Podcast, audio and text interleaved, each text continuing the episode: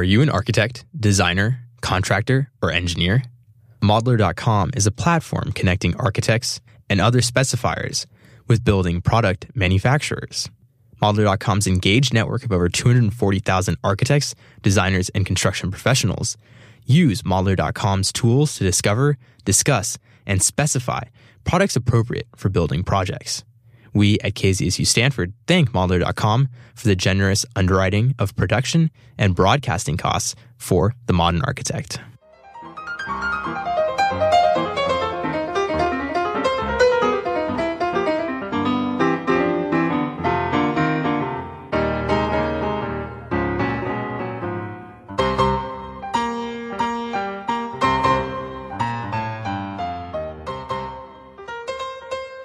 KZSU, Stanford University's FM radio station, broadcasting across the Bay Area on 90.1 FM and across the world at kzsu.org. And from the campus of Stanford University, this is the Modern Architect Radio Show and Podcast, featuring one on one interviews with renowned and cutting edge architects, influencers, and sustainability leaders. The show and podcast will inform, educate, and illuminate the transformation, joy, and inspiration architecture brings to our cities, communities, and lives. Hosted by architecture aficionado and principal of our Accurate, Tom Dioro. Thank you, Charlotte, for our guest today. Let's welcome Mattia Crespi, CEO and founder of Qbit Technologies Incorporated, a Palo Alto boutique startup built by virtual reality seasoned executives. Qbit specializes in the development of virtual, augmented, and mixed reality solutions for enterprises.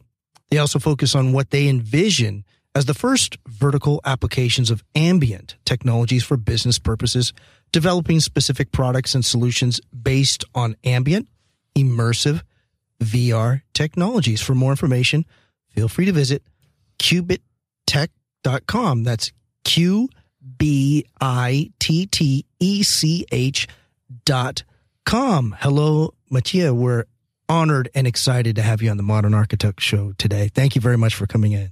Hi, Tom. It's a pleasure to be here. Mattia, I'd like to start off with, as we spoke in the green room, is early inspiration. What, if you can go back as far as you can recall, what were your early inspirations or galvanizing moments where you can see what you're doing now with VR and how it may have occurred uh, as far back as you can recall? Well, I would say my dad was a clear inspiration into that. And I remember very clearly a moment. I was about 13 years old. 13. I was with my dad at the summer house, and he called me into the living room because uh, this huge package had just been delivered, and he was unpacking this this huge device that I didn't know, and it was a computer, oh. and oh. it was this this huge machine, this huge IBM computer, and he set this up and he said, Come here, I need to show you something. And he had this phone, you know, with the old phones with the wheel. Yeah, oh, yeah, the, the and, rotary. Yeah, and he had a, a modem, one of the first modems, oh. and he he dialed this number, and you know you could hear the first modem noises. Oh yeah, you know, and uh, funny thing, and yeah. and, and like, like look, and suddenly on his screen, and there's obviously a, a monochrome, you know, oh, yeah, black screen. Yeah you know some some uh, text started appearing and it was connected to his company miles away in northern italy we were in southern italy at the time and i was just amazed because it showed me how we could connect to the people he was working with in his company and he said you know this for me is like reaching the freedom to be anywhere and keep the company under control and keep working. So it was a vision of what we call today online collaboration. Yeah. You know, and uh, what does virtual reality have to do with this? Well, you know, I've always been passionate about technology as a kid. I'm the typical I mean, I didn't grow up into an engineer, but I'm the typical kid who would break the radio into little pieces and try and bring it back together for the happiness of my parents, you know. But this this moment with my dad was really I still remember it today as something that must have influenced me somehow. And in fact, today one of the things we're working on with virtual reality is the future of online collaborative spaces. So online virtual environments where people can collaborate Whoa. So that's, you know, exactly what my dad was trying to do at the time, but just using, you know, to 2D, the, you know. Yeah. So really that obviously inspired you to do what it is you're doing today. How did you get involved with virtual reality, especially because what I think even five for sure, 10 years ago was not as prevalent or as recognized as it is today? Yeah, so that's another uh, funny moment in my life in the sense that I was going through a change. I had a, a small business in Milan at the time.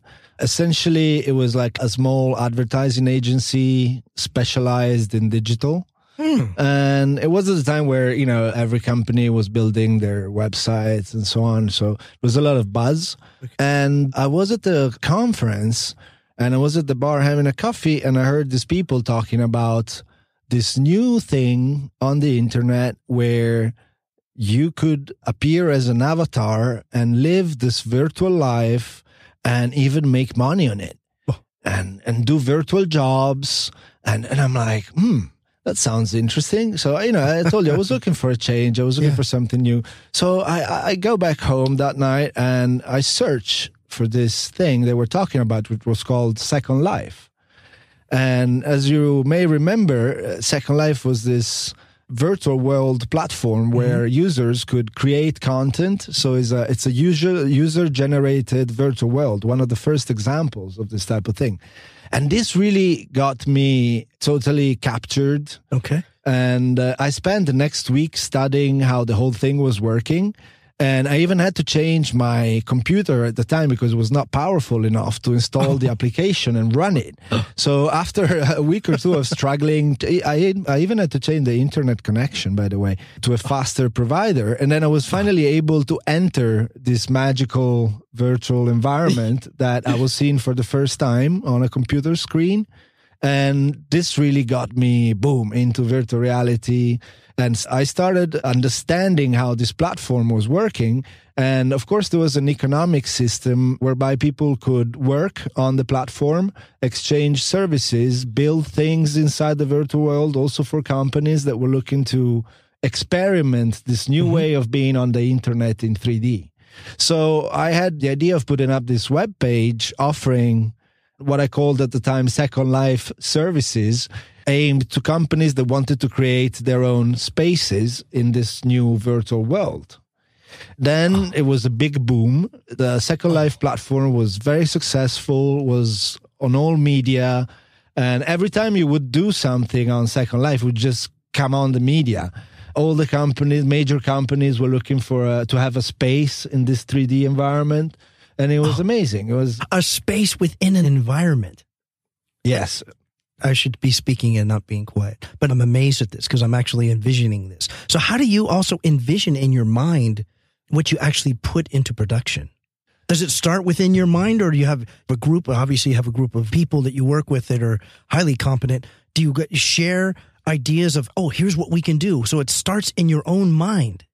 Yeah, it's kind of so the very fundamental and important part in virtual reality experiences is really the user experience okay. because it's fundamental to have you know a really good experience very well designed in detail and you have to imagine very well how you're going to create an interface in this digital 3D space and it's quite funny because you know we're using to deal with 2d interfaces mm-hmm. when we design software essentially you know and virtual reality for the first time brings in this new concept of designing an interface for headsets for you know a 3D immersion where your interface really becomes the avatar representing yourself. It's like going back to your body as the first interface you have to be interacting with reality. So, oh. you know, you go from an interface made of buttons, cursors, you know, mm-hmm. sliders and so on to a new type of interface where you find again your hands your side your your legs your movements you know? It's it's of course you, you were still missing some senses in sure. vr but you know i don't think it's going to take many years until we get those too yeah. Those senses speaking of the senses you we talked about how the acoustics or the audio is uh, just as important. Share with us why it's so important Well, another vital part is the sound because it really determines the immersion we have in the virtual space. I mean, we don't realize, but you know, every day in our lives we hear millions of sounds that we don't notice, but they really make the experience of our life more real. True. So it's fundamental to be able to replicate this in virtual reality. And for this, we have something that's called spatial sound which essentially can simulate any sound in, in a virtual reality environment as if it were a real sound coming from an origin with a certain intensity and so on, and change and modulate as you move into virtual space or as you interact with people that are in different positions. You can understand that hearing the voice coming from a certain point or another is very important to render realism when you're relating to another avatar, for example. Yeah. How about texture and feelings, tactile feelings?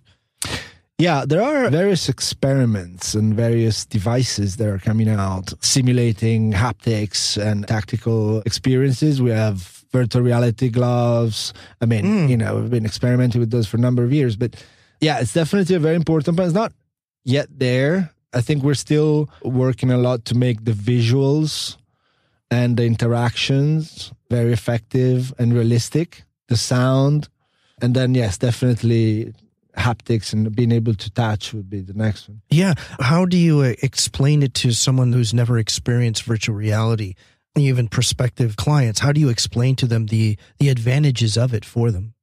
That's a tough one because first of all, they need to experience it. Okay, so they have to experience. It. So you go, you need to go there with something to show them that makes them understand the practical application in their own use case. You know, so if you're, for example, if if you want to sell a training simulation using virtual reality, you need to make them perceive the difference in between having a learning experience in in the the VR environment as compared to a real one.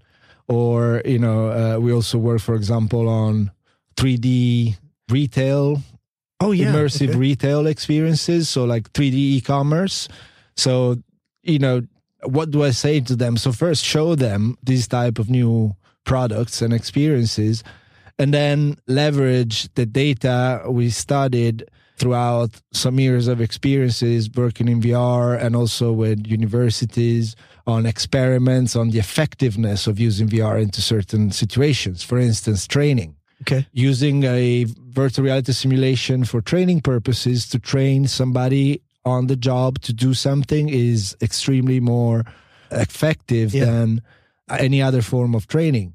If you need to train somebody how to use a, mach- a machine, a complex industrial machine, for example, you know, it's it's really effective you lower learning times tremendously. So you kind of I pull out all this data that proves the technology to be effective in different use cases. Yeah, I like you lower learning times. Uh, wow. So yeah. in in essence, every uh, have you ever justified a number? Say, let's say half the time it would have taken. Yeah, absolutely. So one of the recent experiments we've done was in in Denmark I don't know if I'm allowed to say the name of the company, but it's not really yeah, important. Sure. It's, it's a major company producing industrial equipment, uh, water mm. pumps, and so on. Uh, they have big factories with thousands of employees. So we experimented with them on creating this VR training cells in their rooms that are made inside the factories with the VR experience. You know, inside the room, mm-hmm. you go in and it's all closed around you. Oh and you you wear your headset and you practice on the use of of the machines you're going to use in the factory.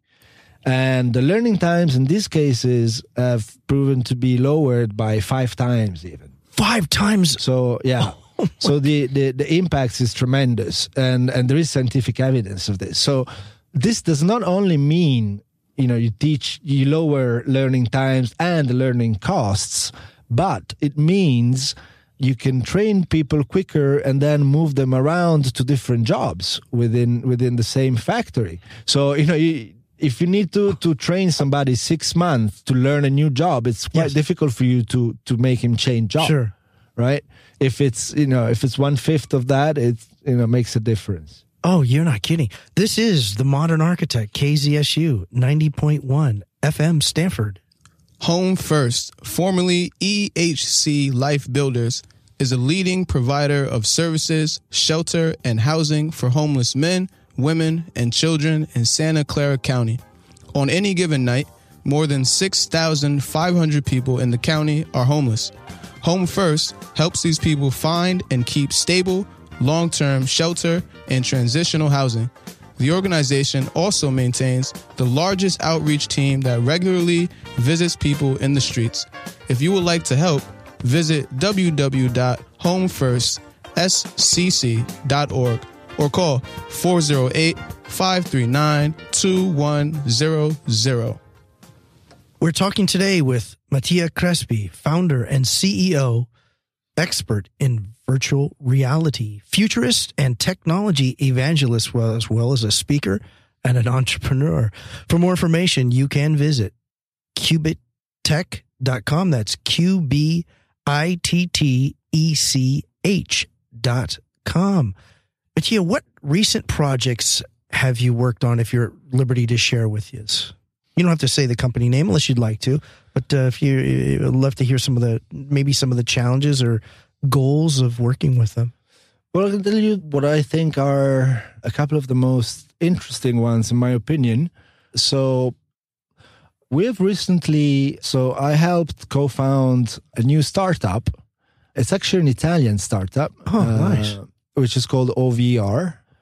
And we're working on a project which is creating a digital grid around the globe, which is based on a blockchain Okay. So the project is really the convergence of augmented reality, blockchain, and artificial intelligence. So these three technologies combined. So we're building this digital grid, and which is, of course, geolocalized, related to the territory, and we create augmented reality content that is precisely geolocalized anywhere in the world and also inside of buildings so you can have any type of content in augmented reality wherever you are. And this can range from a service that you need while you're traveling, but also to shopping with a virtual shopping assistant appearing as an avatar next to you and walking you around the city to go shopping, for instance. A city. So literally you can shop in a city. Yeah, but that's you know in augmented reality on the real world. So you could sure. you know you can of course, and we are working on the creation of entirely virtual retail spaces in, in virtual reality, which are completely independent from the physical world. But what I'm talking about with OVR is augmented reality and really creating meaningful content and services which are based on the connection in between the physical and the digital space. So, and this is what I think is also very relevant to your podcast here yeah. today. It's because with these technologies, which we call ambient technologies, you know, that te- technologies that create experiences that are not anymore confined to a screen, but they're really around us. Mm-hmm. We're opening up an entire new era of digital experiences and possibilities for design. You know, imagine, you know, we're not just designing and building the, the physical anymore. Yes. And, but we're designing in 3D the virtual. And, mm-hmm. you know, imagine, you know, the architectural space in this sense has a new dimension and does not have the physical constraints of the physical oh. world. You know, that's amazing. How is that, you know, as a new platform to experiment with, you know? Experiment with is there's actually a necessity. Yeah. Yeah. Yeah. yeah I mean, that sounds greatly great, but it's needed. Like mm. in yesterday. wow, that's that's amazing. I thought of something out here since we're uh, we're recording at our Stanford studios across from Hoover Tower and next to adjacent to the Frost Theater, which is going to be uh, open this spring. Could in that reality actually have musicians playing in, in a concert in that? Yeah. You can. yeah, yeah, yeah. This is actually happening already. We have, yeah. you know, VR spaces where people perform. This has been happening for a number of years and things in platforms like Second Life, for example, we have performers. I remember about uh, I think it was about nine years ago, ten years ago, in Second Life, we rebuilt a model of La Scala Theater in Milan and we used it to actually make theater inside the virtual space. So we had uh, performers actually playing inside the virtual space. You had performers in there? Yes, and oh the amazing thing is that, you know, each one of them was in a different place in the world and the world would all share the same digital space. And it's not like you know, it's not like a Skype call, you know, yeah. with all due respect yeah, to, yeah. to the software company, but you know, it's there, you know, in, in, in conference in conference call, video calls, or any type of online interaction so far, you always were filtered by the screen yes. and the camera. Whereas in, in virtual reality spaces, you have the digital representation of yourself, which is your avatar, and you share the same digital space with other avatars. So you're not separated by this filter, which is the screen anymore. And so things like we simulate things like eye contact mm-hmm. through two avatars because one thing you cannot have in a Skype call, even though you see yourself in video, is eye contact with the other sure. person because yeah. you're looking into a camera, you're not looking into his eyes.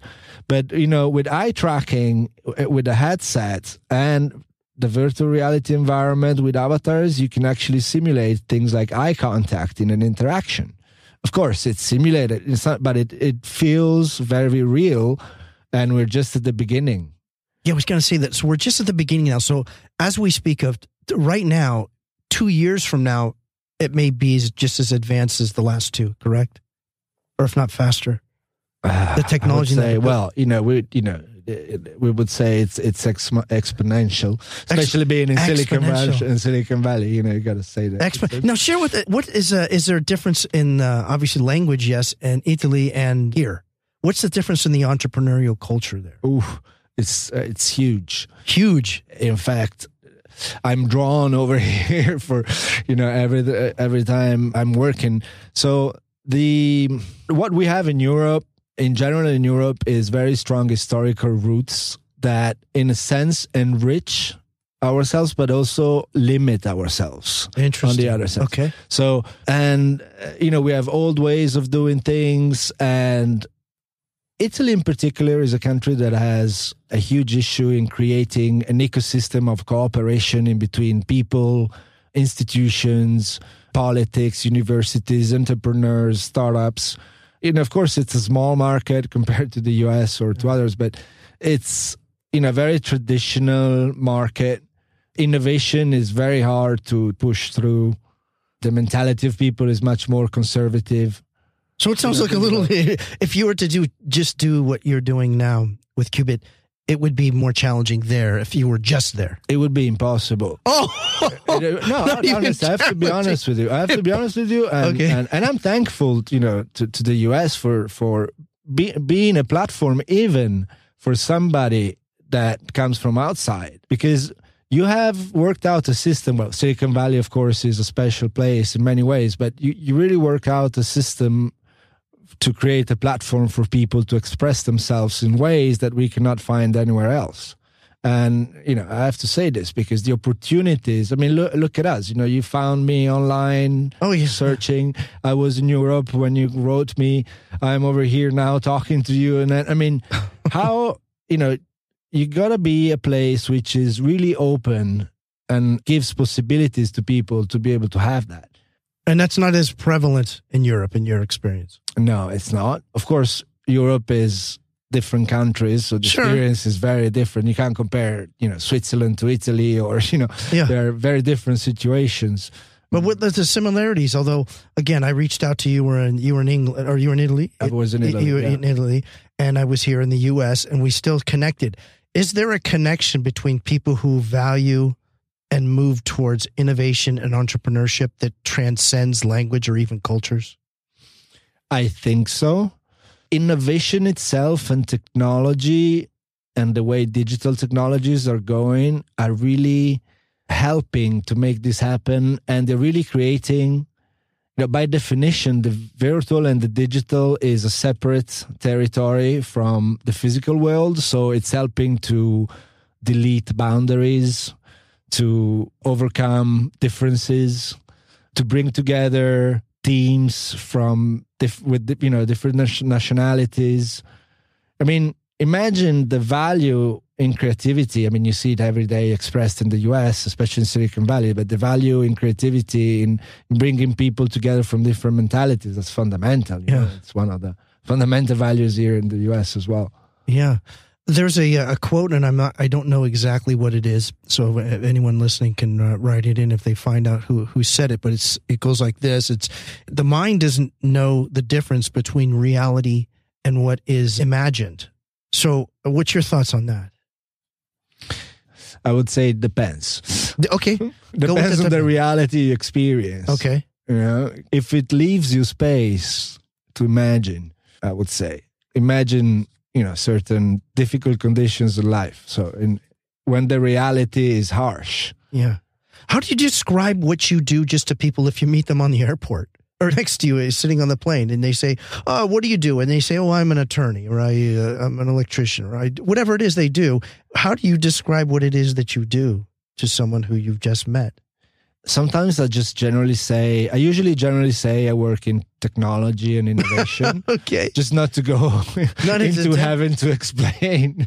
Yeah. You know, the, the just because, uh, you know, I have a curiosity of a four year old and I also dance like one if that was next to you on the airline and you were talking about the virtual reality, I don't think we'd need fuel to keep flying. I would just be off. You'd have to peel me off the roof. You're in a plane, even. You just can fly yourself. Yeah. yeah. So, so uh, do you get into that, or you just gauge whether or not whoever you're speaking with is going to be find it interesting? No, so uh, if I understand there is a certain interest and understanding a bit of the things you know we're talking about, you know, I like to engage into conversations. What I especially like to do is also when it comes to having a conversation with somebody is the philosophical impacts okay of technologies and specifically of virtual reality and the fact that virtual reality is creating alternative dimensions for ourselves. I like that. So, okay. alternative dimensions for our existence, which becomes you know, it can be a multiple existence in different digital worlds where you can be something else then not just you know a man or a woman but you could be a cat you could be a hawk you can be oh. anything you wanted and experience things from this perspective. Oh i love this. We'll, we'll return right back to it. This is the modern architect on kzsu stanford 90.1 fm Kickstart is a non-profit organization whose mission is to lift millions of people in Africa out of poverty quickly, cost effectively, and sustainably. Co founded by Stanford alum Dr. Martin Fisher, Kickstart designs, promotes, and markets simple money making tools that smallholder farmers buy and use to start profitable family enterprises. You can help families permanently change their lives by contributing to Kickstart. For more information, visit kickstart.org. We're talking today with Mattia Crespi, founder and CEO, expert in virtual reality, futurist, and technology evangelist, speaker, and entrepreneur. For more information, feel free to visit qbittech.com. That's qbittech.com. Mattia, GeoCities, share with us a bit about the idea of looking at, at a city, an entire city, correct? D- does it matter the size or? You mean when it comes to virtualizing? Yes, when you virtualize an entire city. Yeah. Is there a limit? You know, do you say, oh no, we can only do, you know, uh, five mile by five mile or no? No, I mean, we have the technology to virtualize. Well, you know, think of Google Maps and Google okay. Earth. You yeah, know, that's there true. Are already uh, a copy of the planet in a sense.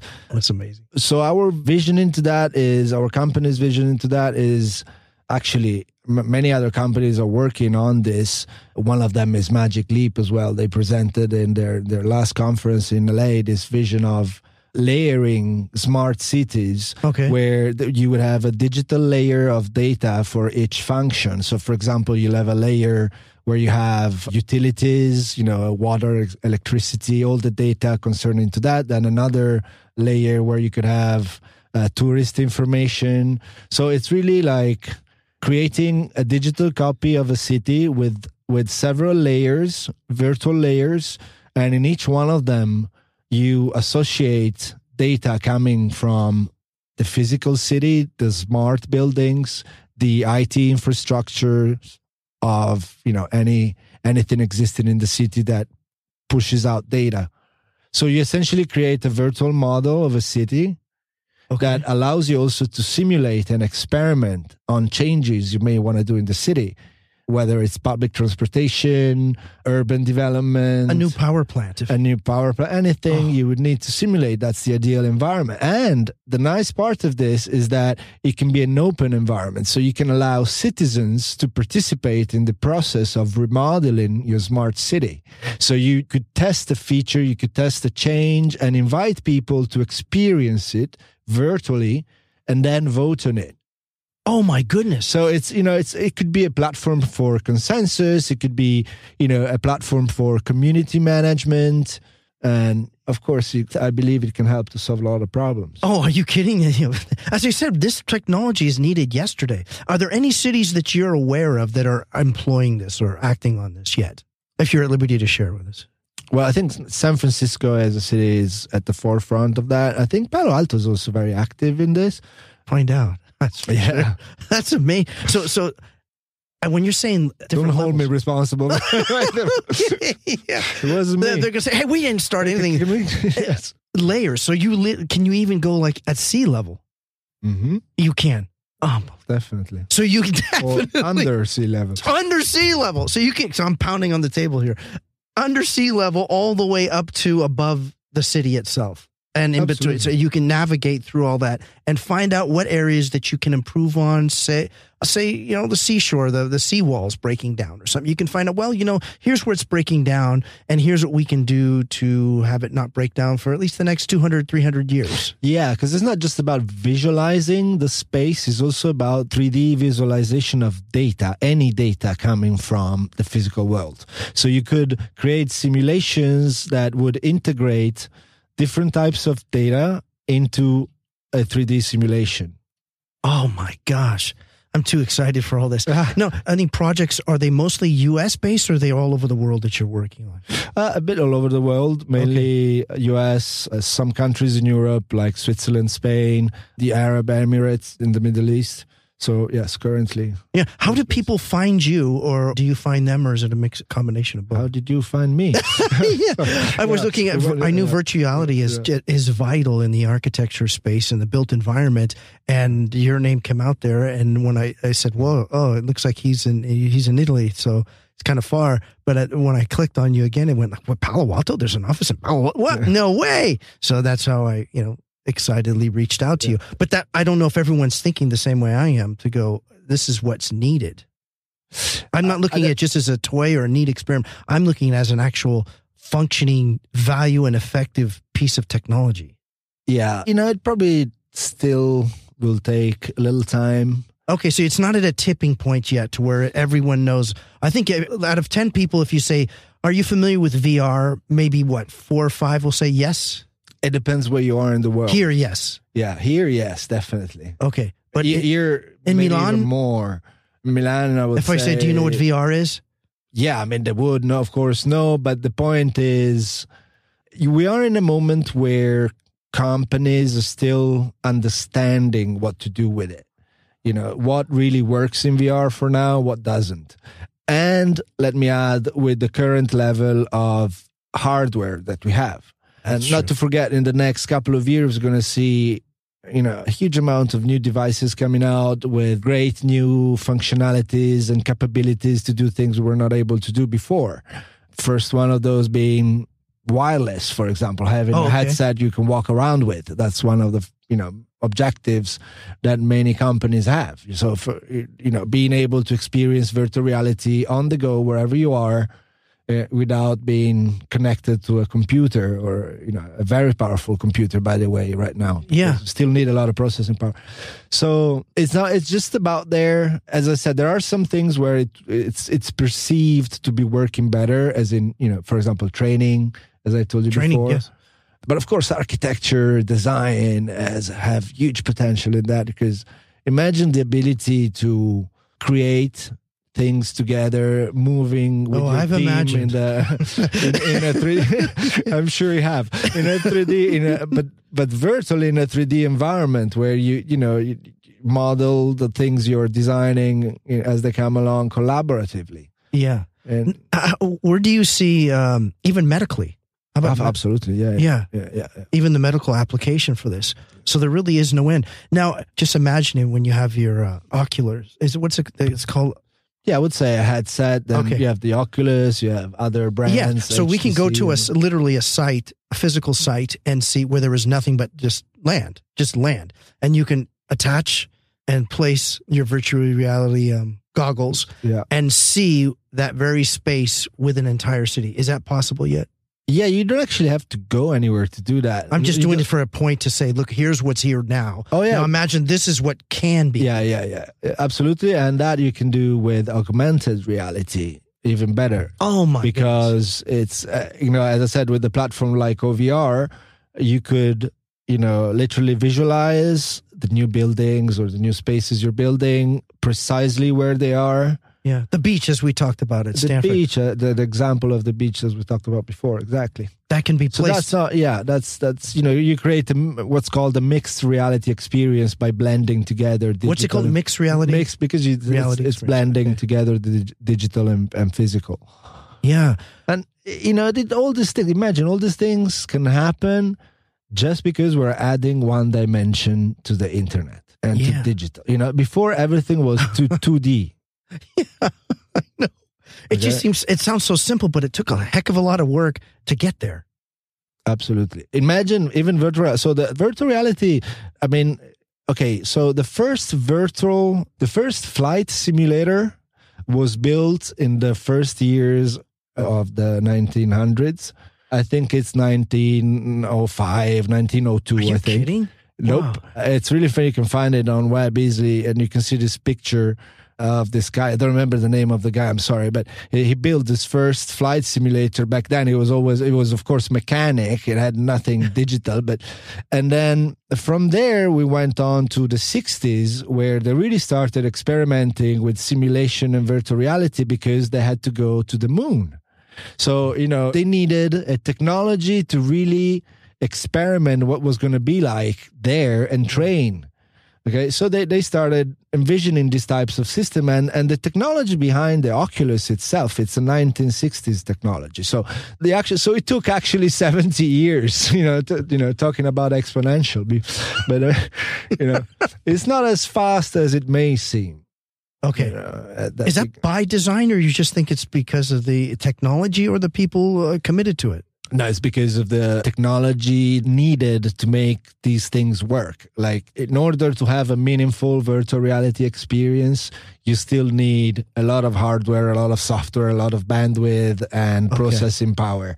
So it's, uh, you know, it took some years until we had why virtual reality is happening, is beginning to happen now, and augmented reality is because we now have the processing power needed to render this type of experiences.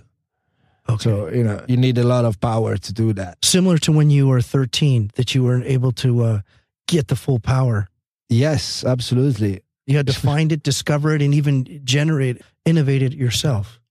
Do you find yourself doing that as well? Since there isn't always the technology to support the VR that you're working with, that you actually have to go in and, ah, okay, let me see what I can do or we can do. It comes to that when it gets to designing interfaces and how the software you're producing for a client, the solution you're producing for a client really works and really relates to who uses it. But no, in general, no. No. Okay. So it's it's there how did you find the company in Italy? I'm Italy. I'm curious. The OVR. Did you find them? They found you, and you said, "I think we can kind of work together." They found me. Okay. So as you mentioned before, I do a lot of activity in public speaking, conferences, and so on. And and so I, these people got to know me, and uh, we had a meeting. They told me about the idea. I found it extremely interesting, mm-hmm. and right on the spot, also in timing because I think it was it's the exact time now to come out with technologies that fit in the ambient experiences domain. So technologies yeah. that allow us to have these experiences around us. And OVR is is specifically that. This is amazing. I'm like this is always like being propelled like 25 years into the future.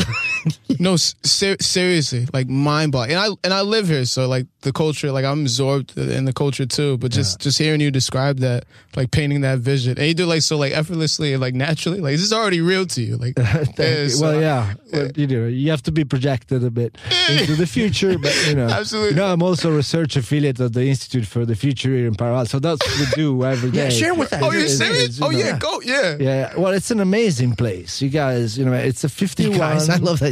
You guys, a, you guys, it's a 51 year old institution in Palo Alto that researches on the future. Right. So the, you know what we do is is we study what are going to be the future scenarios and because there is not only one future, one possible future, but there are, you know, infinite possible futures, we try to, of course, we cannot predict the future. I know we come from California and all that, you know, but no, sorry, we can't predict the future, but uh, no crystal ball for us. But we kind of, we have our own methodology to teach people to make more informed decisions on their future and adapt their strategies to face the future especially in times where you know change is at the door every day it's it's very important to be able to understand what's changing and adapt your organization quickly enough to to change. You would think something like that would be a requirement for like the fashioning of like you know citizens of modernity. Like just just describing something like that. Like that should be a prerequisite to like engage in in, in the real world. Uh, I think for especially for leaders who need to, to make you know uh, important decisions about our future and the future of many people, you know, understanding this type of things and and what's happening, you know, in more depth is fundamental, and acquiring the tools to be able to, with a bit of creativity, because this always has to be there, a per- personal sensibility, the ability to spot signals in the present of what's changing. I like that. Spot signals in the Say it again, please. Yeah, it's we call them weak signals. So the, a, signal is something that you can notice in the present. It can be a new startup doing something new, uh, a new technology. It could be a new social movement or something happening in the present that gives you the idea that this could lead to a bigger disruption in the future. Okay. So it's not evident what's going to happen, but you can start working on the signal to understand the possible scenarios it could develop into. Wow. and and it's really around the corner, guys. it's not like a true prophet. It's no, really around the corner. Yeah, don't worry about it. It's coming. You know, if you don't prepare for it, it'll be here soon. this is the modern architect, KZSU, Stanford ninety point one FM. Operation USA helps communities across the nation and around the world deal with disasters, disease, and poverty by providing privately funded relief and other aid. The organization's philosophy is to offer material and financial assistance to grassroots organizations that can help with sustainable development, education, and health services. More than 97% of the money donated to Operation USA goes to its programs. If you'd like to donate, please visit opusa.org. We're talking today with Mattia Crespi, founder and CEO, expert in virtual reality, futurist, and technology evangelist, a speaker, and an entrepreneur. What else can we say? So much. For more information, feel free to visit qbittech.com. That's qubit tech.com. Mattia, how do you see, since obviously with the architect show, it used in architecture and then the built environment from your experience and even in the future?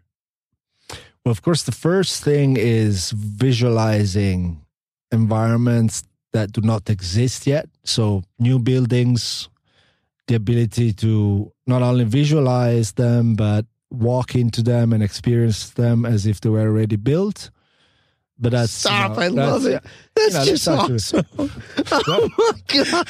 Yeah, that that that that's happening. You're gonna have to peel uh, me off the rolls. This is a, keep going, please. I'm interrupting you, but I'm so no, no, no. It's good. Uh, but, no, it's good. but we're also so uh, another inter- interesting project we're doing that is related to real estate is creating a platform where you can have a virtual trade show. Ah. So you know, just as just as you would have a trade show with different booths, different Sure. companies presenting their offering, you we are creating a platform to virtualize this, and it's going to be actually launched in Spain next September in the fall. And we're going to launch the first virtual trade show on real estate. Oh. So, you know, real estate agents and companies are going to rent their 3D booths where they will connect and, and appear as avatars and they will present their own. I mean, the, the houses and buildings. Not even physical like this. It'll no, be in the. It will be entirely virtual, and and it's essentially a professional networking platform Sure. in, in 3D, and it's you know it, Have you uh, seen the? Is it in beta right now, or is it? It's in alpha. it's an alpha. It's an alpha, Oh, ladies and right. gentlemen. It's Beta's in when you're Hopefully sleeping, be alpha's when you soon, wake. Because otherwise, the September I told you before would be December, but hopefully not. yes. but it's ready to go. So you've, you've yeah, it's it's there, and the, and the good thing is that when we are presenting the idea to you know managers and companies, you know directors that have decision making capability, they like it and they can relate to it. Maybe it's because it cuts down a lot of expenses in traveling Yeah. and trade shows, but Yeah, no. maybe they see that essentially. But it has to be said, of course. Now, you know, as, as we also mentioned some philosophical aspects of the you know of technology before, it has to be said we will probably be missing some of the real life Okay. contact in that, uh-huh. you know, and that's for sure.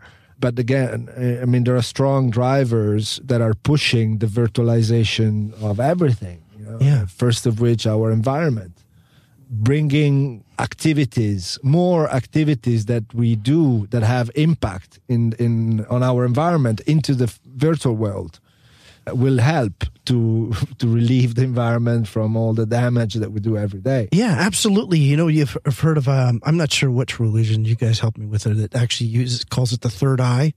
You know, where you you envision what physically you want or to, you want to manifest in your world, and that this seems like one of the most effective tools yet devised to actually help that third eye of your own, mm-hmm. so that you're able to put it, you know, express the reality to people more so than just as you said earlier, which I take as a compliment. You're crazy, but now it's it's actually no, no. Here's why. Here's how. it, so, was a compliment so you can have you can have people because everything's done with and for people ultimately everything even technology it's all for and with people you can have them have a, at least an understanding of what is possible yeah and there is a lot of possible in the future.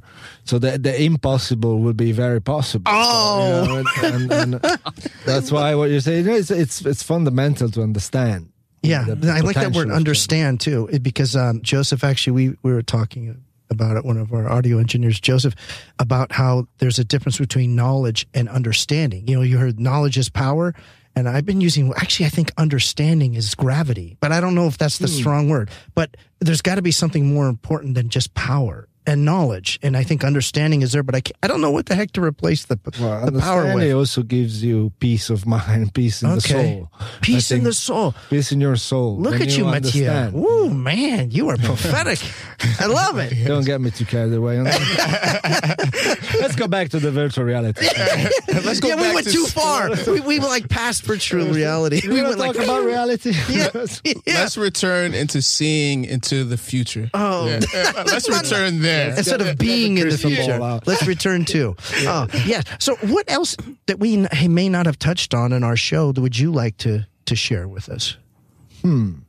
I like that. That's that's good. We've been covering a lot. Then Well, regarding virtual reality, regarding anything, any topic you'd like, because everything was sounds like it's within virtual reality. There's not much that's without. Correct. Well, yeah. I mean, as I was mentioning before, adding this third dimension to to the internet is really opening up uh, immense possibilities. And as the internet has influenced everything we do in our lives, so you know, adding this third dimension to it will will triple Yeah. its capabilities, if not more. Yeah. And, and again, we're facing times in our history where really, I mean, it's not just disruptive technologies is disruptive way of ways of living, disruptive ways of conceiving society, our social contracts, our relationships with institutions, with other people.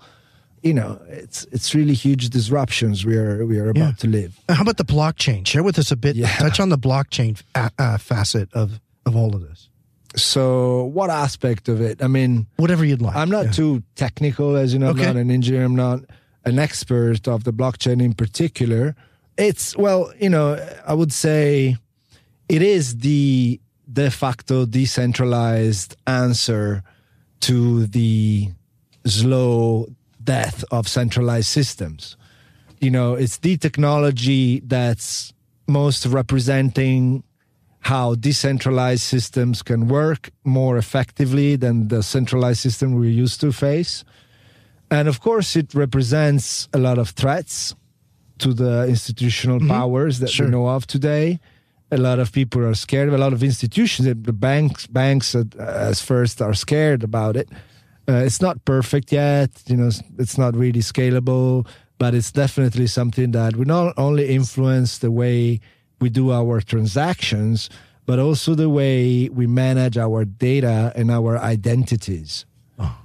So, well if you want to connect this, for example, with smart cities, which you know we were kind of talking about before, and the the MIT Media Lab and the Institute for the Future, a friend of mine, John Clippinger of the MIT, is working on that specifically. Is the blockchain applied to identity? And you know uh, how to manage services for the communities for for smart cities but really manage the identity and the, the sensible data of people online. Oh well said. Mattia how about also and you, you don't have to or if you don't but we, i like to say um, how about a legacy personal and professional legacy? What would you let's go into that virtual reality world uh, for a moment again and uh, say what legacy would you find uh, fulfilling if you uh, left personally and professionally? Yes. Going back to where I started from, where we're talking about ecosystems and platforms where people can express themselves, allow me to say whether it's a small thing or a big thing, whether it's a company, an organization, a community, or whatever shape it could have, my legacy would have to be a freedom platform where people can express themselves without hurting themselves too much, sure. but where too they much. can really, you know, like I always try to do that in my company, even though it's a very small company. Is tell people, tell my people, say, guys, this has to be a platform for you to express, to give the best of you. If it doesn't happen, it means there is a problem, and you're going to be doing something different from what you're doing today tomorrow in this company because it has to be this way. We need to keep changing. And you're going to be doing something different in your future. So I like the the idea of being able to design a platform where others can find the tools and the mediums to express themselves and create new things. And virtual reality as a whole for me is very much of that of course, I did not create it, but yeah.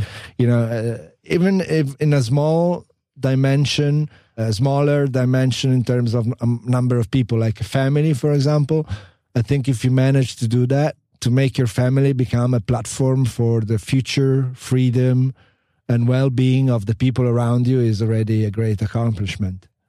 Excellent. Yeah, you, you hit it. Mattia, it's been a pleasure and honor having you on our show. Thank you very much. It's been an honor for me. Thank you. Thank, Thank you, you, for inviting me. I hope you uh, consider coming back soon. Before we close out, Charlotte, it sounded like you had a question real quick. Oh, I just have an input.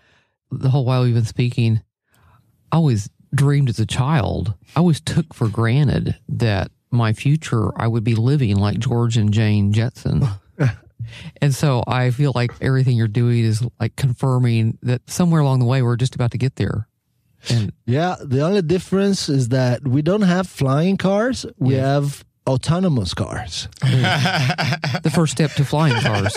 but yes, but you know, so there is a little difference in between the imagination. You know, it's it's interesting to study the differences in between what we imagined and what is actually yes. happening, and in what way it is happening. So you, you do have these super smart cars but they're autonomous rather than flying. Here in Silicon know, Valley, in the yes. Jetsons, you had the dumb flying cars. Yeah. You're right. You're, oh, that's awesome. You've been listening to The Modern Architect. I'm Tom Duho. Our guest today has been Mattia Crespi, CEO and founder of Qbit Technologies Incorporated, a Palo Alto startup built by virtual reality seasoned executives.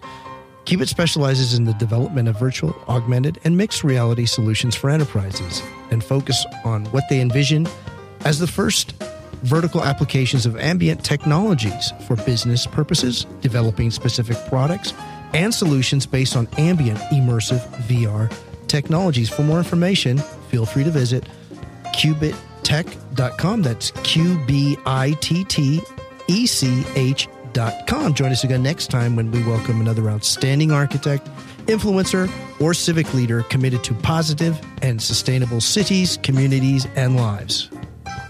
The Modern Architect is recorded at Stanford University Studios in Stanford, California, and on location in California, and is a production of KZSU Radio. Today, the recording engineers are Charlotte M. Thornton, Joseph Anderson, and Chief Engineer Mark Lawrence, and we're all assisted by Akshay Hyagi. And the executive producer and host of The Modern Architect is Tom Dioro. If you wish to contact us at our email address, interviews, I-N-T-E-R-V-I-E-W-S, at kzsu.stanford.edu. Again, that's interviews with an S at kzsu.stanford.edu.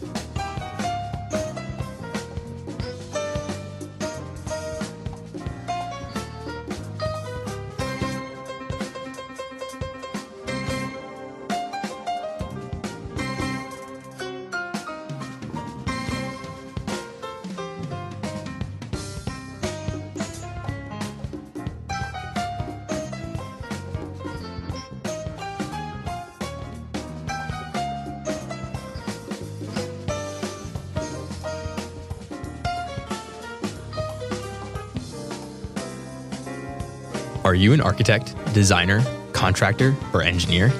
Modlar.com is a platform connecting architects and other specifiers with building product manufacturers. Modlar.com's engaged network of over 240,000 architects, designers, and construction professionals use Modlar.com's tools to discover, discuss, and specify products appropriate for building projects. We at KZSU Stanford thank Modlar.com for the generous underwriting of production and broadcasting costs for The Modern Architect.